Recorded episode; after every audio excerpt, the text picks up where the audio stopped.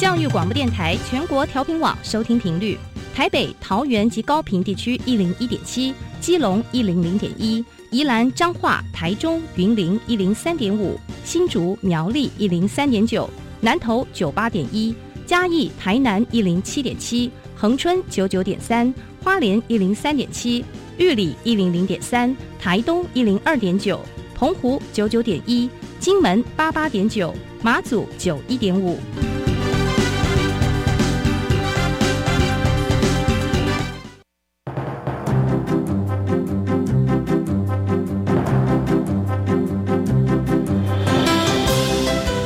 台湾的教育要怎么做才能使孩子面对未来的社会呢？当我们期待孩子改变的同时，也期待教师的教学方法跟着改变，家长的观念也一起改变，一起携手协力同行。谢若男老师带您探索自发、互动、共好的十二年国教新课程，听见台湾教育的改变。欢迎收听国教协作向前行。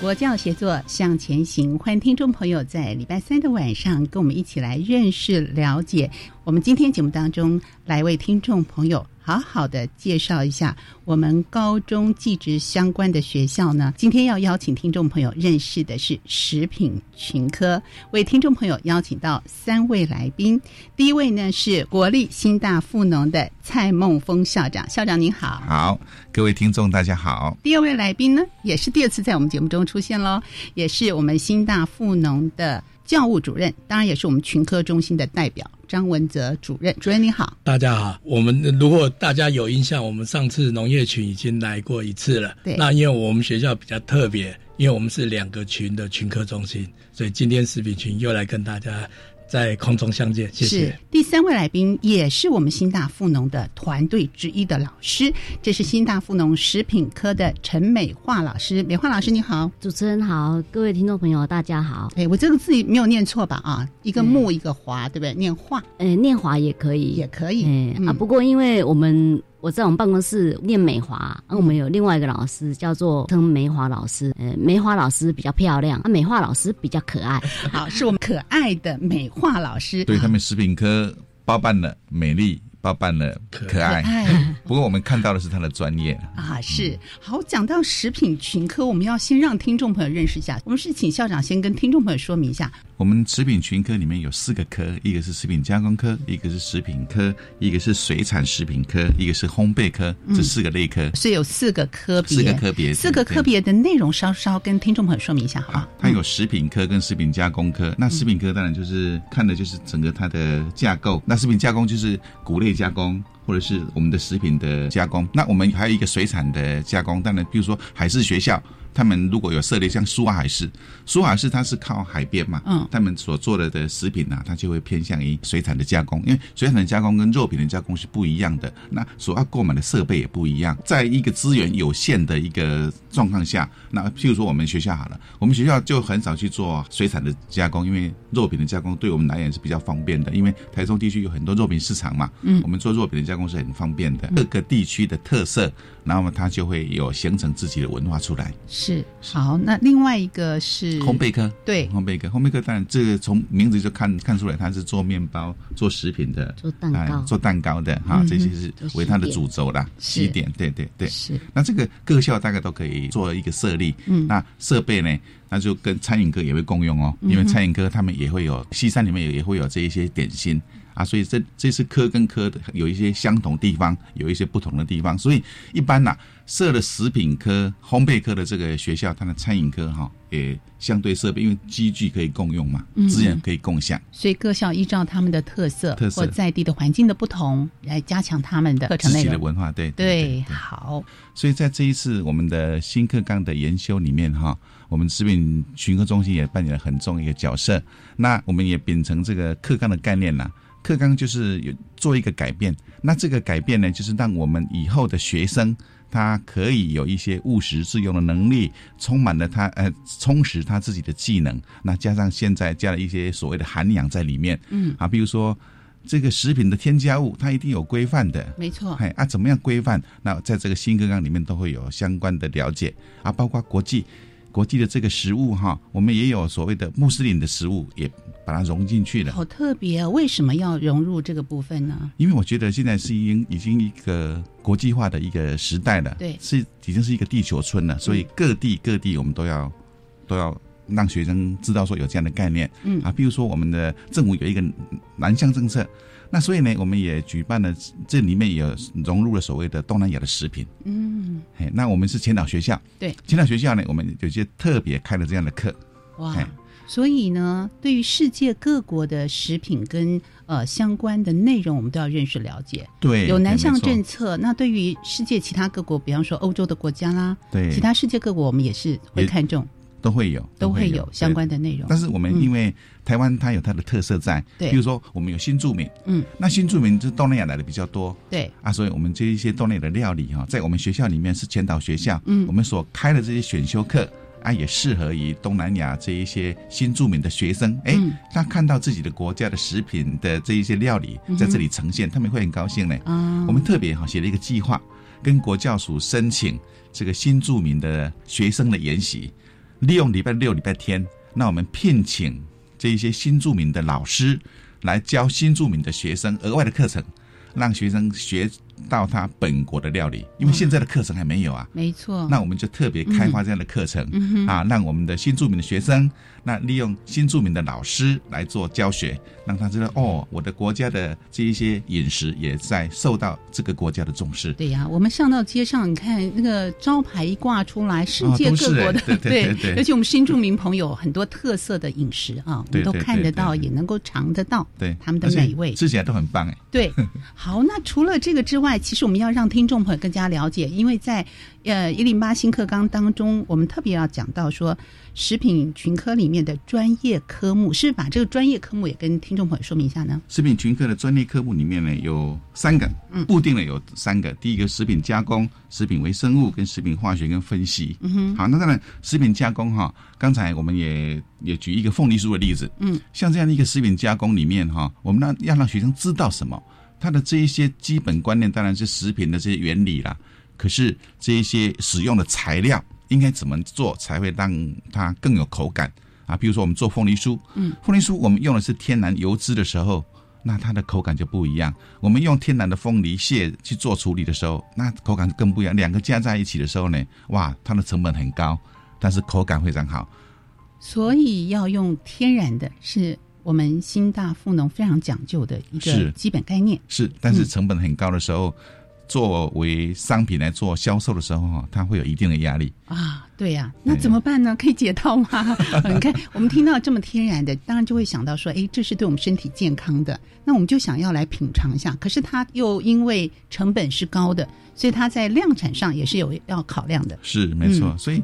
就要让一般的民众要接受说，啊，你要有好的。产品是就一定要付出好的代价，是。那如果这样一个好的循环下去的时候呢，我相信我们的产业，我们的人民，产业是很兴旺的，对，人民是很健康的。所以我们要来教育一般的消费大众，是是是，让他们知道它好在哪里。对对，好，这是食品加工，对对，其中我们举凤梨为例，对不对？对对对，没错。好，那食品微生物呢？食品微生物，梅虹老师，你要不要做一个补充？好。嗯，在食品的制造过程当中，把一个原料农产品做成一个食品，嗯，这个过程其实它有很多的变化，其中有物理变化、化学变化跟呃微生物的影响，嗯，所以我们的课程里面就有包括到食品加工怎么制作嘛，然后微生物部分它可能有一些食品是利用微生物来发酵，啊，另外食品一个很重要的就是它有腐败性，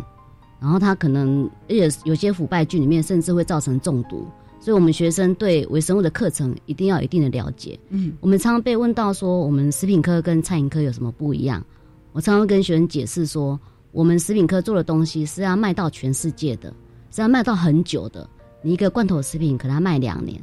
好，你一个冷冻食品可能要在冷冻库摆摆半年。所以那个微生物的基本观念一定要有。所以学生哈，他们到 Seven 去。去看那些热食啊，我都跟学生强调，你去看一下，它里面温度是几度。嗯、我们告诉学生说，在十度C、在六十度C的时候，微生物是很容易滋长的。啊，像我们这杯牛奶，你如果早上放的，到下午可能就坏掉了。对，啊，这些其实就是要在这课程里面让学生有这个概念。嗯，台湾曾经是世界第一，哈，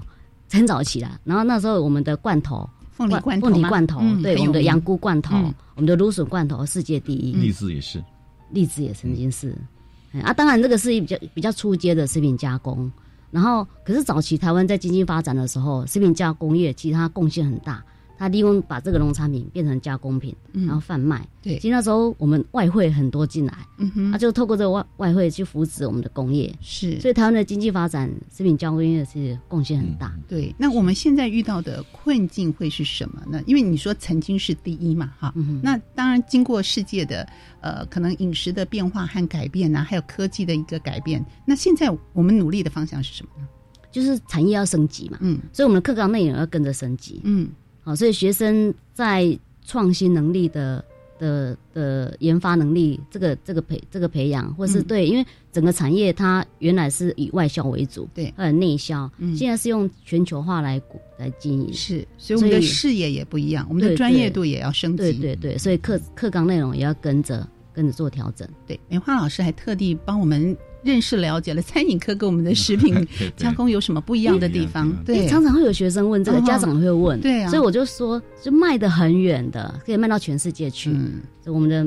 这地空空空间上是够大的，对，然后时间也卖得很久，因为因为卖得很久，这时候你就要考虑到食品的成分它可能会变色，嗯，所以我们食品化学里面，我们的课程里面有一个食品化学与分析，嗯，所以那个化学变化它会变色，它怎么变的，就食品科这些理论，他们就透过这个课课程的内容介绍，他们应该会有基本的了解，也知道怎么去去去去去防治它。对，那也包含在这个时间长久的过程里面，它会产生营养上的一个改变吗？对对，营养素肯定、嗯、也会吗？嗯，会，有的会哦。嗯嗯、像冷冻食品，基本上大概它的那个。虽然说它可以冷冻起来，微生物不容易生长，可是基本上随着时间半年一年之后，嗯、它有一定的赏味期，嗯哼，是超过时间的话，那个营养价值也会慢慢减退掉。对，好，所以我们大概对于专业课程的三种，包含食品加工、食品微生物、食品化学与分析，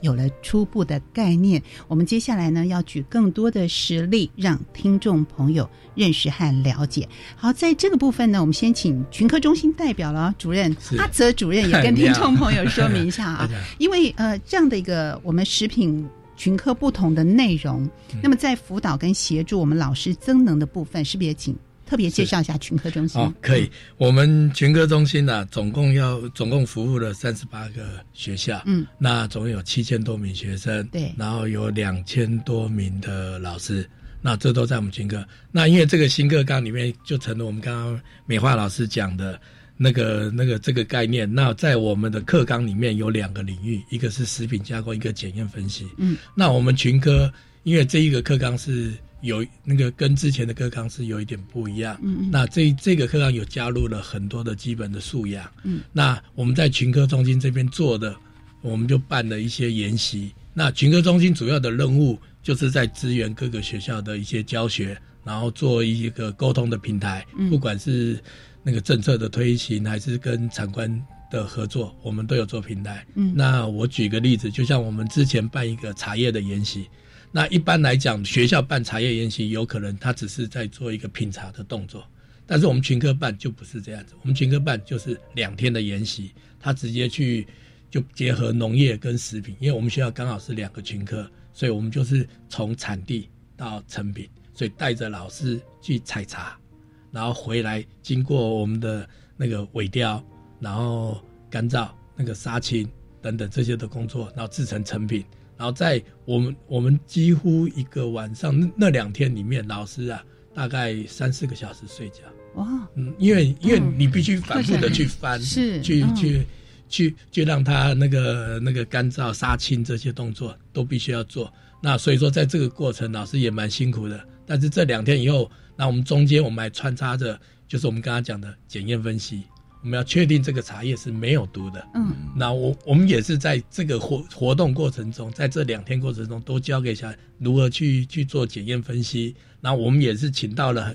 那个冠军的制茶师来教我们。嗯，那这个我们跟大业大学的合作，嗯嗯，然后也结合业界。那群科办的活动就像类似这样子，我们要办一个啤酒的研习。哇，那啤酒的、嗯、啤酒我很期待。这个是酒精性的食物，嗯，那酒精性食物在课纲里面，那个今年也是把它加入加入到里面来，但是我们也强调跟学生强调，就是他不能够，他只能调制，不能喝吗？对，不能喝，他不能喝，不能够做商品，对，他没有。怎么品尝呢？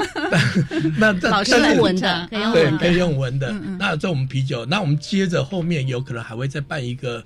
那个咖那个巧克力的研习。嗯，我们跟屏东屏东的巧克力是很有名的，我们也是一样会带着老师去采可可。哦，然后去去做成采制的过程，整体都要参与。对对对，我们群科办的就是办一些学校不容易办到的研习，嗯，但是我们把一整个的观念就交给老师，嗯，让让老师去判断他上课要取哪一部分。嗯，如果没办法带学生去现场，那他至少也也有一些记录影片给学生看一下。嗯，对，那我们跟呃对老师的做一些做一些的问卷调查，其实我们满意度都相当高。是，那也我们几乎的研习，就像啤酒研习，我们一上去一两天就满了，就报名就满了。嗯，是，可是相当的踊跃。老师都很喜欢群科中心办的这些深度，真是这样深度，然后一定要亲手参与制作，很多样。可是我们刚才也听到了，因为要加入很多的素养的观念在里头，所以群科中心这么费力啊。呃办这些活动，当然也要让老师能够体会啊。这个部分是不是请校长帮我们补充说明一下？是，对，我我先讲个插曲哈。好，我们在办研习的时候哈，是我们这些检验分析哈，这些茶叶的制成里面，还有一个检验说有没有农药。嗯，对。那我们当然这个我们去采的当然没有了啊，我们就把我们办公室常喝的，啊，来来做一个检验，哎，竟然检出有微量的农药嘞，那是我们真吓一跳。嗯，所以哈，这个整个历程啊，是真的。都值得老师们去学习，好，包括采茶，包括检验分析。哎，你日常的生活中也会有一些食品的添加物，这些农药通通藏入在里面。它需要靠仪器来做检测吗？对对，仪器跟药剂，嗯，药剂来做检出到底有哪一些农药在里面。嗯嗯，但是都都是可忍忍受的范围了。嗯，好，但是尽量不要就好了。对，好啊，所以像刚刚讲的是这一些素养涵养是什么东西？嗯，那其实。这一些就是所谓的食品添加物的这个一些规范了，我们让学生知道说什么东西不能加，什么东西可以加，加到什么程度。那这我相信这个就是素养跟态度的养成。对，虽然说这个会赚钱，会让我们省很多的力气，可是这个东西就会对人体有伤害。那灌输学生这样的一个概念，虽然是有利可图，但是呢是危害我们人体的。当我们不知道，也会自己也会受害啊。啊，所以像这样的一个例子哈，就是。素养的养成就是在这个课程里面就会学习到了。没错，这种素养的精神哈，还有核心能力，以及我们对于呃食品安全的认识和要求，我们的食品的伦理，这都是我们可能一般来说会觉得说，嗯，它属于这个品格要求层面比较高一点。可是真的落实到我们的生活当中，我们的食品安全里面，它真的是太重要了。太重要了，不然你看我们的社会之前发生好多食安的问题，食安事件，对不对？然后像消费者都没有信心了，我们进到超商或者我们进到市场去买东西的时候，心里就有个问号，我我要带检验机来，我是带什么测试嘛？或者是买回家每一样都想要测试一下，所以这个青菜买回来洗二十多遍，营养都没有了。对，所以这个就是要交给我们的国家了啦，嗯，是要来把关，这个，做一个把关。对，那在农业的或者食品制造过程，我们也希望每一个人都要，每一个学生都知道这个概念，是，然后剩下的相信我们的政府。对，没错，这个真的很重要，尤其我们在这个新的呃，我们讲的核心素养能力也好，米粒妈新课纲也好，这过程里面我们就要一步一步让听众朋友也可以感受到到底什么是素养。对，好，那在这中间，吃的健康，吃的营养要健康，健康对好，那这很重要。我们今天在节目中呢，也借着我们的呃新大附农的讲到我们一般科目也好，专业科目也好，来帮助听众朋友从其中更加的认识了解。所以除了专业科目之外，还有很重要的就是实习的科目项目。是是是。那它也是从我们的专业科目来延伸的吗？对，没错，嗯，对。那有理论基础，当然就要实作了嘛。对。那实作这些技术，比如说我们在这个多元选修方面哈，我们就开了一个科，所谓的跨科的跨群跨群的研习，比如说我们。食品食品科跟餐饮科两个来合作，嗯，一个在餐桌的料理怎么做，我们开东南亚料理好，那食品科就开开食物的真相，那可以互相学习。那食物真相包括这些刚才美华老师讲的微生物啦，啊，这些食品的营养这一些啊，他可能要注意哪些事项。嗯、那两科的学生的那个养成是不一样的，一个是餐饮，嗯、一个是食品。对，那他们两个专业互相支援，互相学习，是让餐饮科的学生也知道食品的真相，嗯，让食品科的学生也知道说料理怎么处理。哇，听起来好有趣！我们是不是可以请美化老师举一些例子或课堂上的相关的科目实作的部分，让听众朋友了解一下呢？嗯，我可以举一个，我昨天刚好带学生做粽子。好，做粽子，嗯、粽子其实是我们台湾的一个算是文化的食品嘛。嗯，啊，在这次新课纲里面，其实也带入很多新，就是各个除了台湾的，刚刚有提到像天贝，刚刚讲印尼的特色食品天贝的制作，我们现在学生他们有时候家里有妈妈会会自己做天贝，嗯。主持人应该没有听过天贝，我有听过但没吃过。它是一种黄豆制品，嗯嗯、黄豆制品在在日本它可能把它做成味噌，在我们台湾我们我们可能把它做成酱油，做成呃豆浆啊，做成豆腐啊，然后在东南亚那边啊，它可能就把它做成天贝，它是一个黄豆的初发酵的的的产品。然后在日本他们做纳豆，嗯，啊，所以有很多在这次课新的课程里面，其实融入很多各很多元的文化的食品，然后其中像粽子，那我昨天让学生就是教学生绑粽子，那我们学生会就是绑完粽子之后啊，然后我们学生会有一个活动，就是绑粽子，因为接下来要统测了嘛，然后二年级学生就绑粽子，然后把他们祝福的心意用粽子来传递到三年级的学长那里，哦，包粽，对。然后当然也听他自己说，明年就换他上场了。嗯嗯。好，然后另外在绑粽子的时候，因为粽子其实不太好绑，很难绑啊，学生就是会回去求救。好，他回去求救他的妈妈，他的阿嬷。好，那早期我在上课的时候，学生都回回去求救妈妈，然后现在哈，小孩都回去求救阿嬷。嗯，因为现在会绑粽子的可能越来越少，妈妈也不会了。对，然后现在我会发现，哎，阿嬷好像也不太会绑了。就是，可是我觉得在训练绑粽子的过程当中，其实学生因为这次我们的素养里面也有一些艺术鉴赏的这一块，嗯，其实原来是很丑的粽子，慢慢经过练习、反复练习啊，只要只要这个产品它有专精的话，它可以绑出美美的粽子，哦，自己其实会也很有成就感。对，把美感经验融入其中，嗯嗯，对对。然后，呃，而且我觉得。我们这个虽然只是一个粽子，可是从粽子里面可以得到我们台湾固有的一些，吃粽子不再是只有吃粽子啦。然后当然粽子的介绍里面，我们会跟提提醒学生说，呃，要考虑到储藏的问题啊，嗯，你带回去之后，你可能要把它冷冻啊。如果你要放一个礼拜菜，是要冷冻起来啊。如果你要隔天吃，一定要回蒸啊。嗯，要怎么判断啊？因为它有可能微生物腐败，打开如果酸味，可能就不能吃啦。啊，这些。嗯，这是跟我们生活很很有相关的一些生活常识啊，嗯，啊。不过通常学生他们应该会比一般不是我们科的学生更有这样的理解能力。嗯哼，阿哲老师有没有吃过同学们包的粽子？啊，有吃过。嗯，那我再补充一下，美华老师，其实，在新课纲里面呢，啊嗯，它里面有一个是协同教学。那事实上，它食品科做粽子，其实它是可以做协同教学，例如说。嗯，国文它可以是做一个一个端午节的一些文学的东西，然后或者是历史老师做端午节的由来，那这样子给学生一个整体的概念，嗯，那这是在课程里面新课纲里面都有一个一些协同教学的一些呃的一些课程的设计了，是是，那学校可以根据自己的发展然后来结合这一个东西。哇，从刚才校长说的跨领域哦，对，然后呢，我们实作的课程又可以呃融入到世界各国不同的口味啊，呃，光是黄豆的制作就是各国不同的风味，嗯，然后呢，再结合我们其他的一个学科，嗯，从实作到吃进嘴里。然后还要把它想出来，再表现出来，再写一篇文章更好了。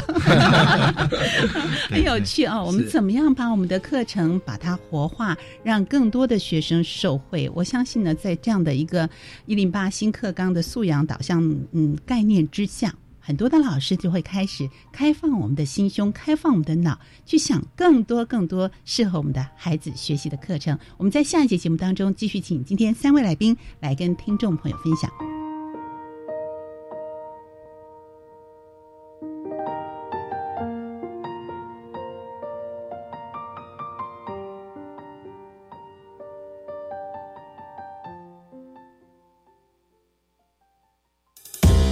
好，我是妈吉同学会的倪姐姐。四月二十三号礼拜二中午十二点钟，倪姐姐将会与伊丽莎老师一起在教育广播电台的官方脸书粉丝团为大家直播造型早餐。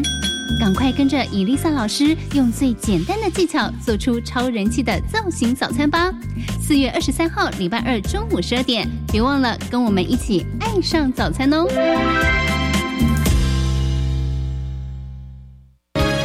快报，疾管署表示，肠病毒已经进入流行季，请家中有五岁以下幼儿的家长特别注意。老公，你听到没？新闻说哦，说特别是家中有感染肠病毒的幼儿，出现嗜睡、手脚无力、持续呕吐、抽搐等重症前兆病征，要迅速送医治疗。哎，那你刚刚回来有没有先洗手？如果没有，我可是不准你抱 baby 哦。是，老婆大人。预防肠病毒，赢在勤洗手。以上广告由疾病管制署提供。姐，婆婆帮你带小孩比较轻松吧？嗯，不见得。最近啊，我常常跟婆婆意见不合，不知道怎么办。听说婆媳问题可以打家庭教育咨询专线，那里有专业的志工可以帮忙想办法。哦，那我来问看看。家庭教育咨询专线四一二八一八五，行动电话请直拨零二四一二八一八五。以上广告由教育部提供。大家好，我们是台湾弦乐团，我们都在教育广播电台。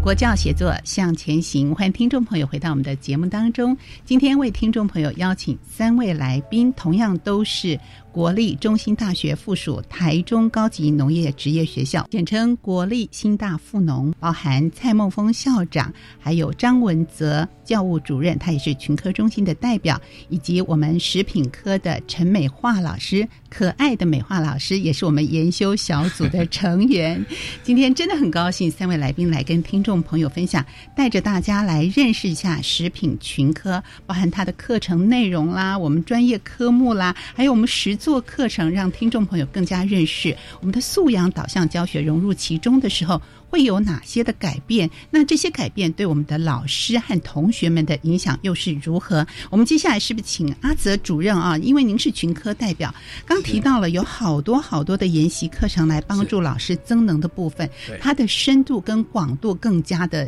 呃加强。那在这个部分呢，我们也很好奇老师们的反应又是如何，他会不会觉得哇，增加这么多训练的课程我真的很累，还是老师是欢天喜地？我们刚刚听校长说一下课程都报名满了，对不对？对对对。谈谈老师的想法。一呃，我们群科中心办的研习啊，那满意度都相当高，嗯，那也很踊跃，包含我们刚刚举的像茶叶研习，那个我们在报名前就已经跟他讲说晚上可能没办法睡觉、哦、可能都要熬夜，是三个小时，那老师还是一样课满在其中、嗯、而且都还要自费，自己要要住宿，他要自费，因为我们没有提供住宿、哦、他都要自己付付那个去大业大学宿舍的钱，他们都要自己付、嗯、那老师还都是一样挤破头、嗯、不管是农业群或是食品群都有报名、嗯、那我觉得这个研习我觉得蛮不错的。然后因为我们群科中心也加入了产学合作平台，嗯，那有一个产学合作平台是在像新农业的新农业的是在我们是在那个屏东屏东科技大学，嗯，那他也也办了一些研习，那那些研习也是结合的产业，那也像我们这样子，他也是是是这样子的研习，那我觉得也相当不错，嗯，那我们也会跟他协办，除了我们群科自己办以外，我们也会帮帮助那个产学合作平台那边，那个是技职室那边的的产学合作平台，所以真正达到了一个跨领域、跨校，对、呃、对，互相的能够彼此支援，学习个人呃各校的优点，对不对？对，甚至于到大学端，哦、大学端我们会互互相的支援他们。那对于产业界的这个部分，也互相的知道彼此的需求嘛，对不对？对，嗯，像我们群科的话，我们下礼拜呃呃四月二十二号我们要去苏澳海市、嗯、那我们就会去参观那个食品那个鱼的那个食食品工厂罐头工厂、嗯嗯嗯、那我们也会带着学生呃带着老师去看看那个食品工厂的制程、嗯、它的一些要求，嗯，不管在品质不管是在封罐、嗯、这些东西的我们都给老师一个新的观念。那是不是比以往增加了更多跟产业链接的部分，让老师们能够看到和学习到？没有错，因为这我们要呼应新课纲的务实致用、嗯、那我们就是尽量都是以以实际的实用的课程，然后给老师一个观念，是、嗯、那希望老师把这个观念能够带回去给学校、嗯、给学生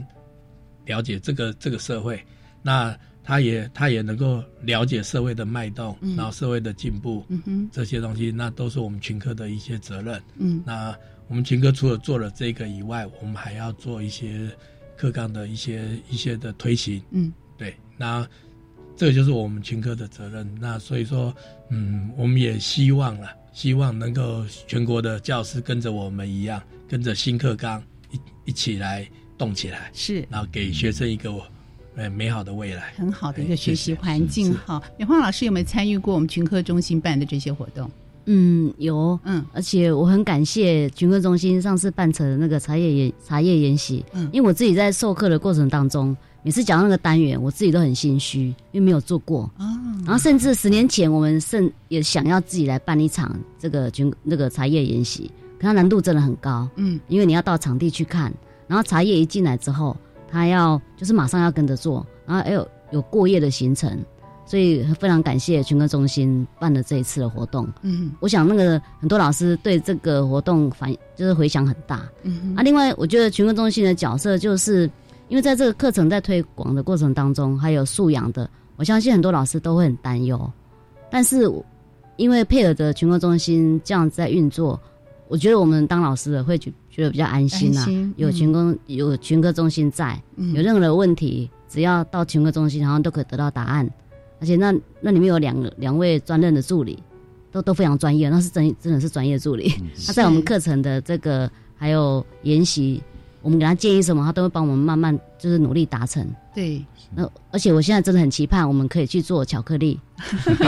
因为巧克力我们都在吃。对他，我是觉得怎么怎么怎么把可可豆，嗯，把它变成一个巧克力制品。对，这个就是食品加工，我们很想了解的。嗯嗯，听了我都好想去啊。这边做一个补充哈，其实哈，老师们对于这种知识的渴望是很强烈的，嗯、因为他要教学嘛，所以他希望获得更多的资源跟知识。可是呢。就一个这种活动研习来看，茶叶以茶叶为例就好了。茶叶要从产地到讲师到整个制程哦，要很严谨的设备，所以一般的学校是办不起来的。嗯，一定要群科中心的资源啊，所以我们也很感谢教育部哈、哦、设了所谓的群科中心，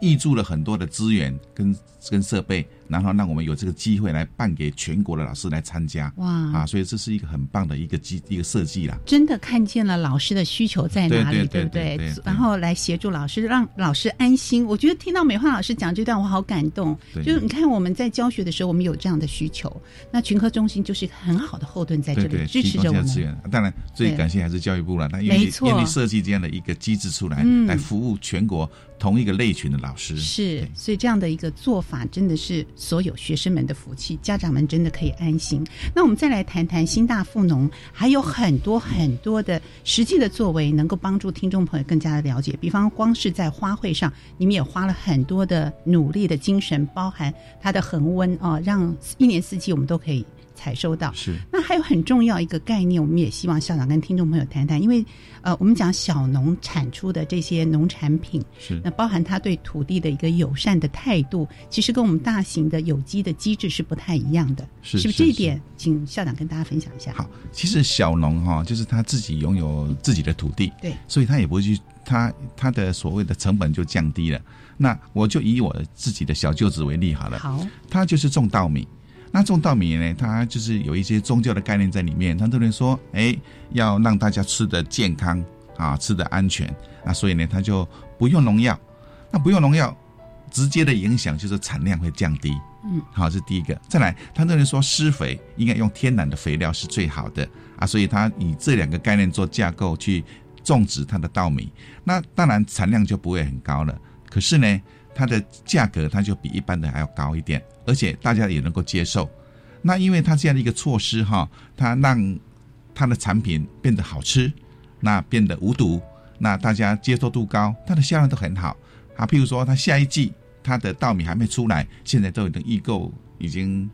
通通销售完毕了，销售完毕了。对，所以他自己 也, 也有相当的信心、啊、所以其实小农他本身的观念如果是正确的，那他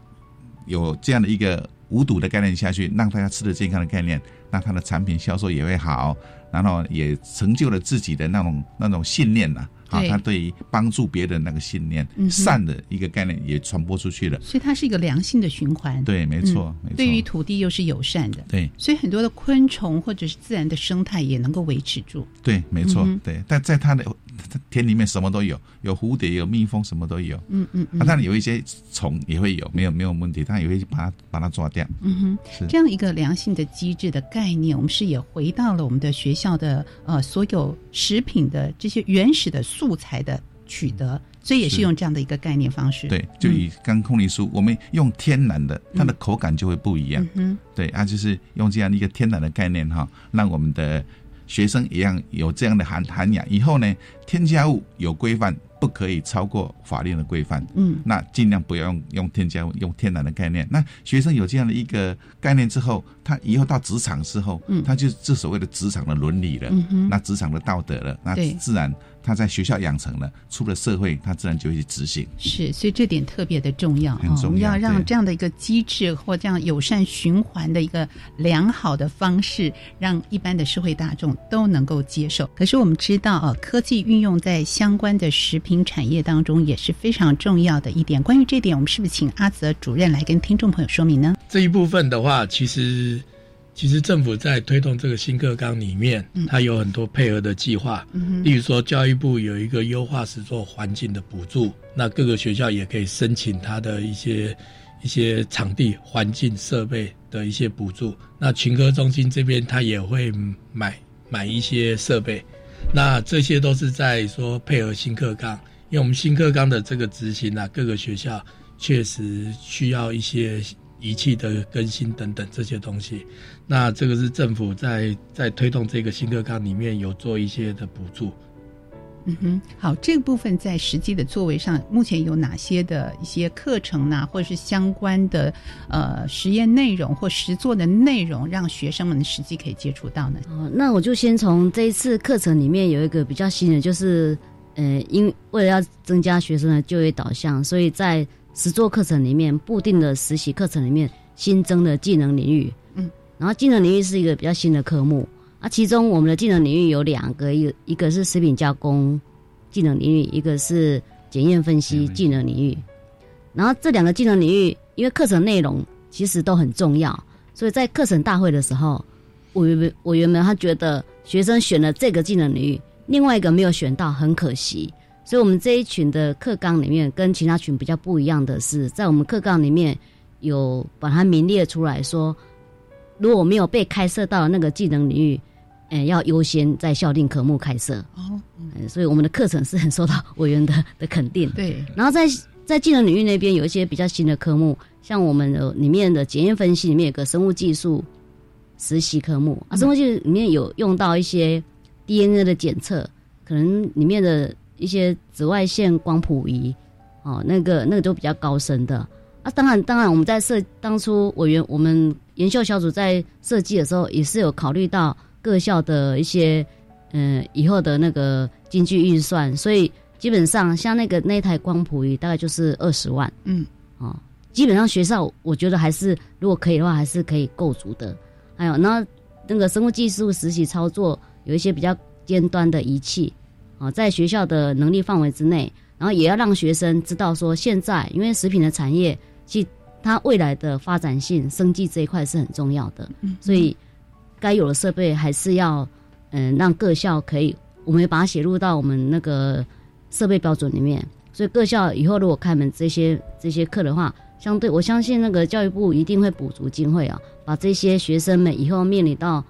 呃那就业市场会看到的那些仪器都会可以看得到，也可以实际操作到，可以跟产业可以直接接轨在一起。是，这个是属于检验分析技能的领域部分，对不对？对，对对嗯、好，加入了分析化学的实习课程，还有食品检验分析实习，还有我们刚讲到这个生物技术相关的部分。嗯、其实哈，像这一些哈，我们回到我们课纲的主轴，嗯，就让学生适性发展，嗯、以后对于自己的职涯方向可以做定位。对，那既然有这样的一个目标存在的时候，我们就希望说，哎，在每个领域、每个课程里面，让他知道说有哪些东西可以做。那以后他如果要做更进一步的研究，那就可以朝这个方向去做，就等于是一个试探啊，嗯、啊，让他知道有这个东西。是先呃出场这样的一个体验、认识、了解之后，以后他在升学的进路上，他自己来做一个职涯的发展和选择。师傅引进门，修行在个人、啊。是，可是这个先辈的这些环境也是很重要的，很重要，对对对，这些仪器啊，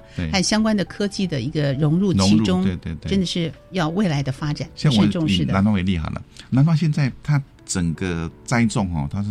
比较量产大一点，嗯，可是量量这么大，你要去喷药、要施肥，它就是一个难难了。那我们就用什么？用所谓的影像辨识系统，嗯，我们照南花，照了之后呢，知道这个南花多大了，然后经过分析之后，喷多少水，哇，那喷多少肥料，肥料，那、嗯、那长了多大，多少水，哎，就控制了。那现在就很方便了。嗯、啊，那学生如果有这样的一个概念进去的时候，他以后到社会上去工作、创业，哎，他引进这样的一个概念的时候，他自己会在创新呢。是，所以这个也是目前新大富农有在进行的吗？这个是我们的一个，我们跟新农合作的，合作的，他们有这样的一个机制，我们也让学生有知道这样的一个作为而已。嗯、是，对对对。好，所以现在目前运用在兰花上，兰花上面，对对。哦、那百合花需要吗？百百合花，因为我们当时小区域啦，啊、我们是让他看到大产业他们怎么、嗯、怎么来运作这样的、嗯、的这个花卉，嗯，怎么用科技来处理。嗯、那因为影像辨识早期是比较不成熟，现在技术都很好了。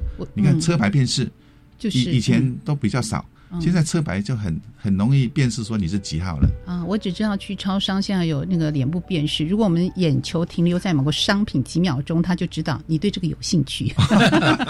原来现在对兰花它的大小啊不同，还有不同剂量的一个施肥，哇！所以科技对我们的影响真的很大，对我们的帮助也很大。但是相对的，就是人工会减少了。嗯哼，对，好，所以这也是我们未来要考量的很重要的因素啊。那大家有要有这样的一个素养和涵养。除此之外，学校还有发展这个无人飞机啊，为什么这是跟我们新大富农有关系呢？嗯，因为我们有土木科，嗯，那我们文德主任也是土木科的老师，是，哦，是，简单来讲可能更清楚。哦，没有，是因为我们以往啊，以往我们土木大部分都会有一个空拍，那空拍的话，以前都是飞机来做空拍，嗯，那自从有无人机以后，就可以取代一部分。嗯，我们只要区域型的，不是大面积的，我们可以用用无人机来做空拍，那空拍就可以转换成地形图。嗯，那这个东西，我们一般社会上用的空拍，只是把它拍一个影像，但是我们测量上面，我们可以是在地面设置控制点，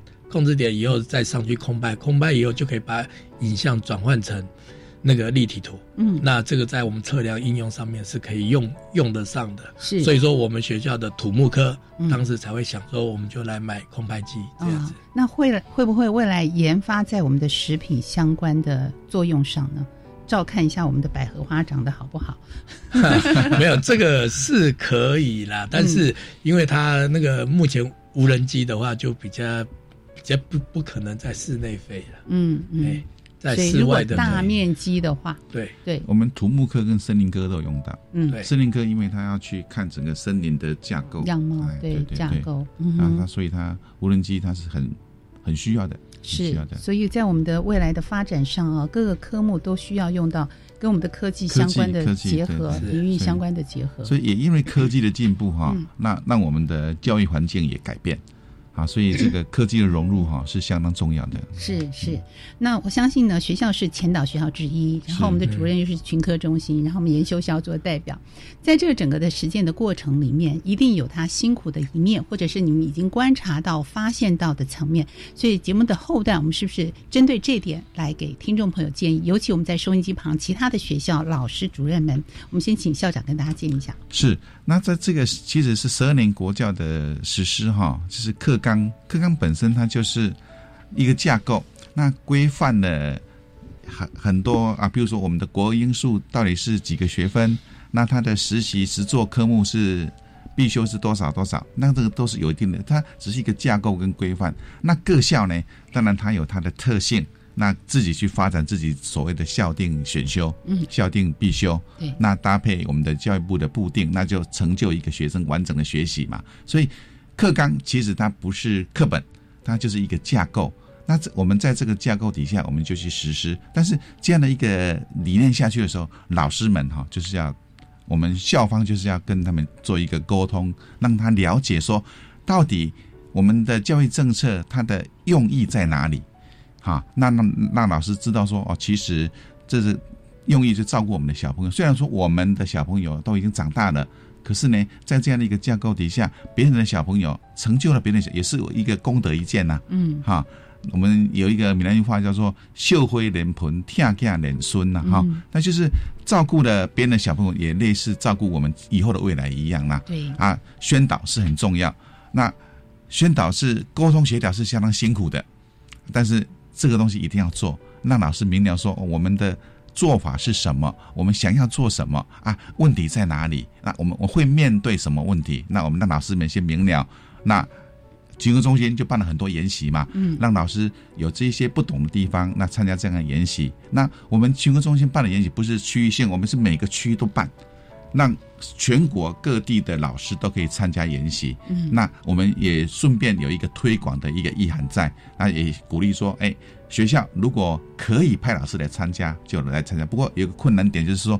当这个学校是单科单班，他可能只有四个老师而已，四个这个科的老师。嗯，可是当这个老师出来研习的时候，课谁来上？是，这是一个难处。我们希望说学校这边、哦、能够尽量的让老师出来研习，因为只要出来研习，老师们就会了解说，哦，课纲的架构是什么，课程的内容是什么。像刚才的茶叶啦，或者我们在四月二十二号要去苏澳办的这个水产的研习、嗯、那这些老师们来参加就知道说，哦，原来新课程是有什么东西。对，但是相对的学校的这个课程怎么处理，也想要校方要费点心、啊、对，做好一点沟通协调，这样把老师的课程稍微做一个调整，做一个调整，让老师真心的能够安心的来参加相关的研习，因为他带回来的能量是非常大的，非常大的，对对对、嗯啊、所以群科中心在做这件事情的时候，一定也是充满了各种的困难点，可是我们还是要把它做好，让老师们真的把这样的能力带回去。是，没错、嗯、我们群科中心啊，这个新课纲，我们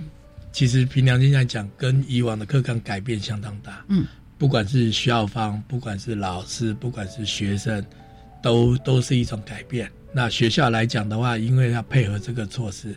然后学校必须在设备上面添购，教室上面的，因为它是给学生一个提供选课的机会，所以空间就必须要加大，因为这样子教室的数目多，它才能分成分班上课、分组上课这些东西。那老师的观念的话，就是这个新课纲有融入一些新的概念，有一些素养的一些一些课程，老师必须要改变。那所以说群科中心这边也会根据这个来办的一些活动，那不只不只是我们专业群科，一般的群科就是一般国英数，他们也办了很多相关的活动，也有一些素养的一些活动、嗯、那学生方面来讲的话，这一个课纲就是给学生一个选择的机会，那选择在做学生在做选课的时候，他就必须要好好的思考，那学生的态度要改变，变成说他从国中上来就是老师讲什么他就是什么，不是，其实是改变。就像我们最近我们学校在推自主学习一样，其实有很大的困难，因为学生不晓得他他可以照他的意思来选课，嗯，照他想要做什么。那所以说学校这边就必须要做改变。嗯哼，那像我们校长，我们陈如我们校长讲的，我们不管是行政还是不管怎么样，就是做可以做的事。学生上面如果是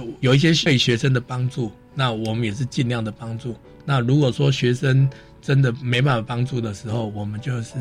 尽量沟通，那跟老师沟通，那跟家长沟通，然后这样子我们希望能够把这新课纲能够推行下去。嗯嗯，那群科中心在未来就是像校长刚刚刚讲的宣导方面，我们会入入校宣导，嗯，那我就会派种子教师到各个学校去做宣导，这样子老师就不用出来外面去了解新课纲，这也是一种方法。对，这个我们现在很多都是用入校，像我们学校未来大概都有，像数学已经开始在做了，那我们专业群科的是还没有，我们目前才在做准备的工作，种子教师的培训等等，对，那这些都是为了这个新课纲在做。那我们是希望说这个新课纲能够真的能够顺利的推行，是，然后给我们台湾的一个教育一个翻转的机会。对，就像校长说，不断的沟通啊、呃，你不能来我就去学校找你。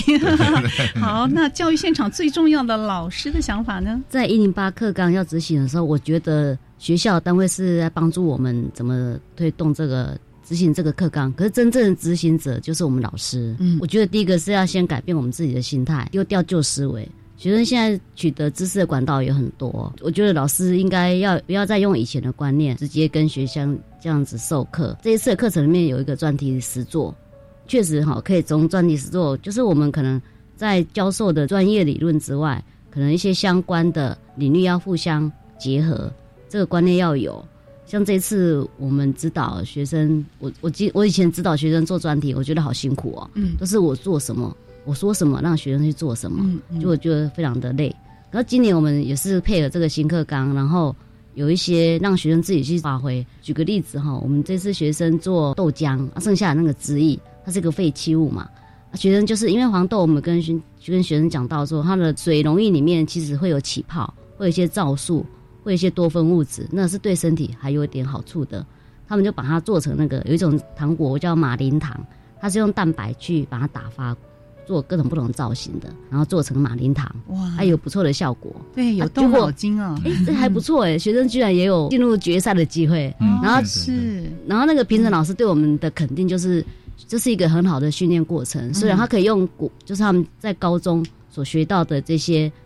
知识跟技能，在学校里面受到的东西，然后自己去组合整合在一起，然后做出一个完整的作品。然后评审对我们的肯定就是。就是一个很好的一个训练过程哦。嗯，好，所以我觉得我们老师自己要丢掉旧思维啦。嗯嗯，现在时代不一样了。嗯哼，嗯，然后要接受这样的行为模式。嗯哼，这个我可以呼应一下我们美化老师。那我自己本身的例子，我去年有指导专题指导一组的学生，那那一组学生他做的，因为我们是土木科，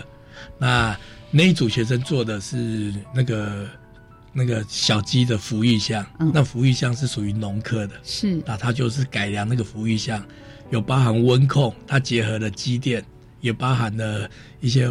像温控啦、影像啦，它在家里就可以就可以调调整那个保温箱的温度。A P P， 那对，他自己都他自己做。那像我知道了，我知道这个学生，我其实能力上有一点不够，所以说老师就必须要跟着他跑。嗯，然后有我们也要找畜牧科的老师来支援，一起讨论，对对，一起讨论，一起来做。嗯，那他也是做了创意竞赛的第二名啊，嗯嗯，全国的第二名，那也是相当的不错。嗯，所以我才说，学生的想法其实你不能受限的。他即使是一个土木科的学生，嗯，他也跨到农业类科，他也跨到机电，嗯，那这个这个学生的想法是无限的，所以老师一定要跟着改变，不能够只是说你就是。听我的，嗯嗯，对，没错，对，老师一定要跟着改变。这个新课纲给我们的这想法，对，给学生发想的机会，对，那成就学生也成就了自己。是，所以我们听到新课纲这么实际的例子就在我们的眼前，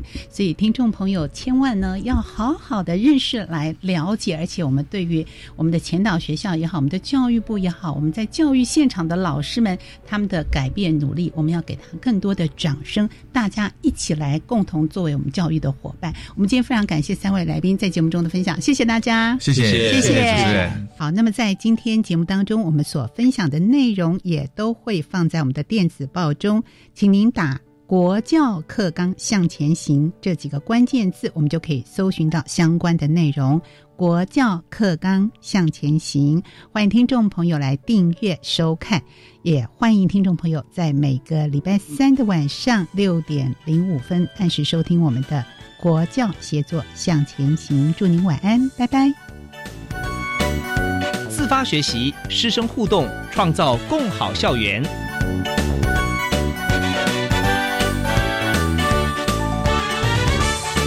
国教协作向前行节目由教育部提供。